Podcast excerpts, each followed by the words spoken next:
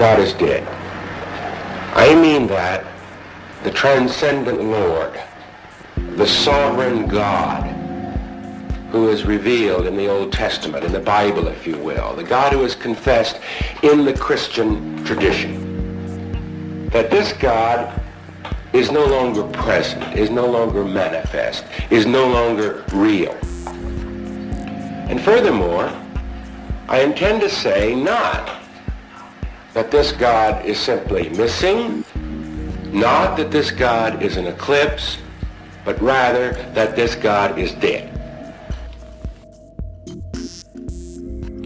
Toen Thomas Althuizer's uitwerking van Friedrich Nietzsche's uitspraak God is dood in 1966 een plek op de cover van Time magazine kreeg, stond de grootste gedeelte van de Amerikaanse christenheid op haar achterste benen. Een docent aan een christelijke universiteit, een theoloog notabene, die God dood verklaart. Een doodzonde. Welke reactie het ook oproept, de these dat God dood is, beoogt geen sinds te provoceren. Het is een bevrijdingsclaim die ruimte maakt voor een vrij leven. Een volwaardig leven, waarvan de christenen onder ons geloven dat het door Jezus van Nazareth werd voorgeleefd. De God die dood is en doorlopend moet sterven, is de grote ander, zoals door psychoanalyticus Jacques Lacan werd geponeerd.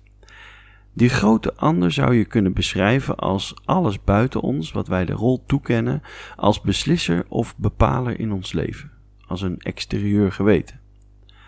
Lacan beschrijft onze moeder als onze allereerste grote ander in ons leven, maar ook de heersende moraal van de cultuur waarin we opgroeien en bijvoorbeeld het na te streven image dat ons netvlies wordt opgekwakt door reclames, kunnen verworden tot een grote ander.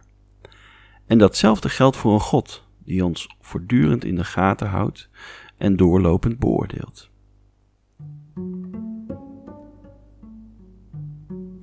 Waarom moet die grote ander dan dood? Omdat hij niet levert. Onze moeder blijkt ons niet ons hele leven te kunnen beschermen en blijkt niet bij machten te zijn om alles wat wij haar als kind toekennen te kunnen bewerkstelligen.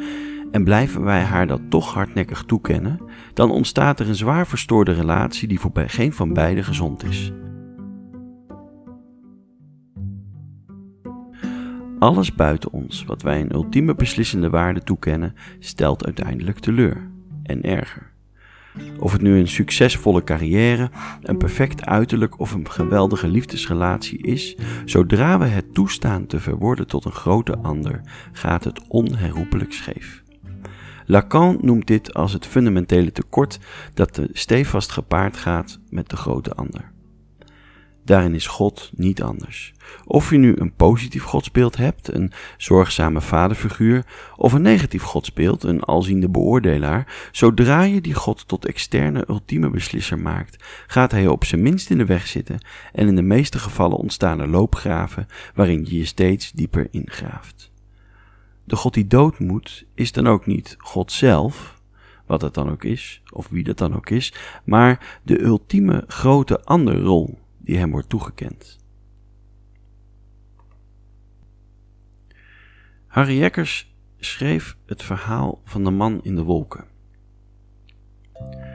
Hoe de man in de wolken eigenlijk heette en waar hij vandaan kwam, dat was onbekend. In het dorp beneden wilde ook niemand dat weten. De man in de wolken, zo stond hij bekend. De man in de wolken kwam nooit naar beneden. Alleen maar volmaakt gelukkig was hij. En dat had een heel bijzondere reden. Aan de muur van zijn huis hing een prachtschilderij. De man in de wolken kon er uren naar kijken. In schoonheid gingen zijn dagen voorbij. Een hoger geluk kon hij niet bereiken dan kijken en kijken naar het prachtschilderij. En vaak zag je, zag je mensen naar boven toe lopen, naar de man in de wolken met het prachtschilderij. De deur van zijn huis stond voor iedereen open. Kom er maar in, zei hij altijd gastvrij. En iedereen gaf hem, omdat het zo hoorde, een brood of wat wijn als een soort van entree. Dat was door de jaren gewoonte geworden. Voor de man in de wolken nam je iets mee. En op een stoel naast de man in de wolken gezeten, werd alles opeens zo helder als glas. Het prachtschilderij deed je even vergeten hoe treurig en lelijk het leven soms was. Het was een landschap zo mooi, zo schitterend leeg. Zo moest het geweest zijn toen de wereld begon. Je kon zien hoe alles een vorm en een kleur kreeg in het licht van een eindeloos opgaande zon.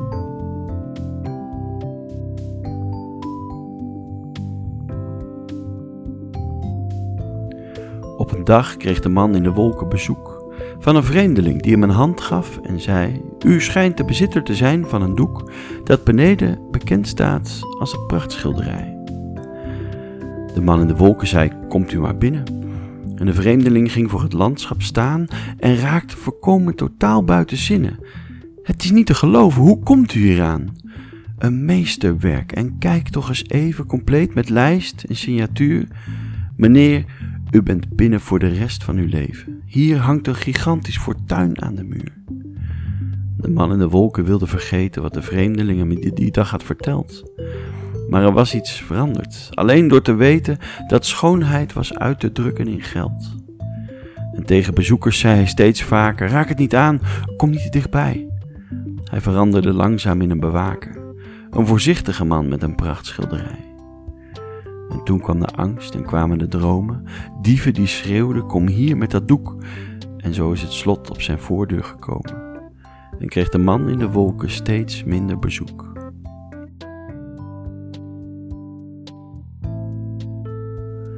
Was een landschap zo mooi, zo schitterend leeg. Zo moest het geweest zijn toen de wereld begon. Je kon zien hoe alles een vorm en een kleur kreeg in het licht van een eindeloos opgaande zon. De man in de wolken dacht soms nog wel even terug aan de tijd toen het prachtschilderij nog aan iedereen troost en warmte kon geven. Maar zo mocht hij niet denken. Die tijd was voorbij. Hij moest het beschermen, desnoods met zijn leven. Dat was hij aan de schoonheid van het landschap verplicht. Een diefstal zou hij zichzelf nooit vergeven. Dus deed hij alles wat dicht kon, nog dichter dan dicht. Maar toch werd hij banger. Geen nacht die voorbij ging, of hij hoorde de dieven en ze vonden het vast, want ze wisten dat het bij hem, aan de muur hing. En toen sloot hij het landschap op in een kast. Maar de plek waar het prachtschilderij had gehangen, werd leger en leger, en op den duur werd de man in de wolken gek van verlangen, en hing hij het landschap terug aan de muur. Die nacht heeft hij uren en uren gekeken naar de vormen, de kleuren en de opgaande zon. Maar de glans was verloren, de schoonheid geweken, alsof hij niet meer goed kijken kon. En toen opeens zag hij alles zo helder als glas. Daar hing in een, in een lijst zijn angst aan de muur. Die nacht in de wolken begreep hij dat pas. En smeet hij het prachtschilderij in het vuur. En de man in de wolken zag het landschap verkleuren en de opgaande zon in vlammen opgaan.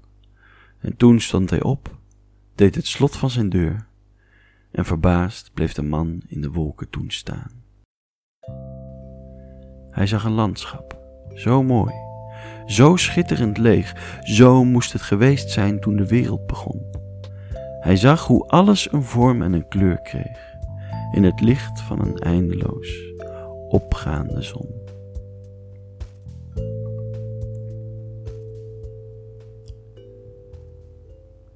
Het verhaal van de man in de wolken en het schilderij schetst het verhaal van de mens en zijn God. Naarmate het verhaal vordert, zien we dat het schilderij steeds meer een grote andere rol krijgt. Het schilderij, God, moet uiteindelijk zelfs worden beschermd, verliest tenslotte haar werkelijke schoonheid en kracht en de man blijft achter als zielig hoopje gek geworden mens, in zichzelf gekeerd en alleen. Aan het einde weet de man zich te bevrijden en zijn grote ander te laten sterven. Het schilderij verdwijnt in het vuur. De God vergaat. En of de beslissende beweging in dit verhaal nu het verbranden van het schilderij of het openen van de deur is, de man is weer in staat om de werkelijke glorie van waar het schilderij voor stond te aanschouwen. God is dood is een bevrijdende claim. Of zoals velen geloven dat hij het zelf zei, het is volbracht. Deze strijd is in de meeste geloofsgemeenschappen inmiddels wel geslecht. In veel kerken kun je tegenwoordig zowat alles maken. Wat jij in je eigen hoofd gelooft, dat moet je zelf weten. We gaan elkaar niet meer houden aan de grote dogma's die ooit iemand aan God heeft gehangen. God mag in de meeste gevallen gewoon weer zichzelf zijn. En dat is goed. Maar daar begint het pas. Want welke vorm krijgt zingeving in een wereld waarin geen vaste beelden meer bestaan om te bepalen hoe het leven zin heeft? En de andere uitdaging, hoe te zorgen dat de grote anderrol die God nu niet meer toekomt, niet één op één wordt omgezet naar hoe mijn familieleden naar mij kijken of de mate waarin ik succes heb in mijn werk. De grote ander moet iedere dag opnieuw dood worden verklaard. Iedere dag opnieuw moet het schilderij in het vuur verdwijnen en moet het slot van de deur. Traditional Christianity believes that after the crucifixion, Jesus Christ was resurrected from the dead and ascended into heaven. Now I repudiate the doctrine of the ascension. I believe that the movement of the incarnation is a continual and total movement into flesh. So that after the crucifixion, Christ does not return to heaven. He does not ascend to heaven. On the contrary, he descends ever more deeply into the flesh, into the world, into life.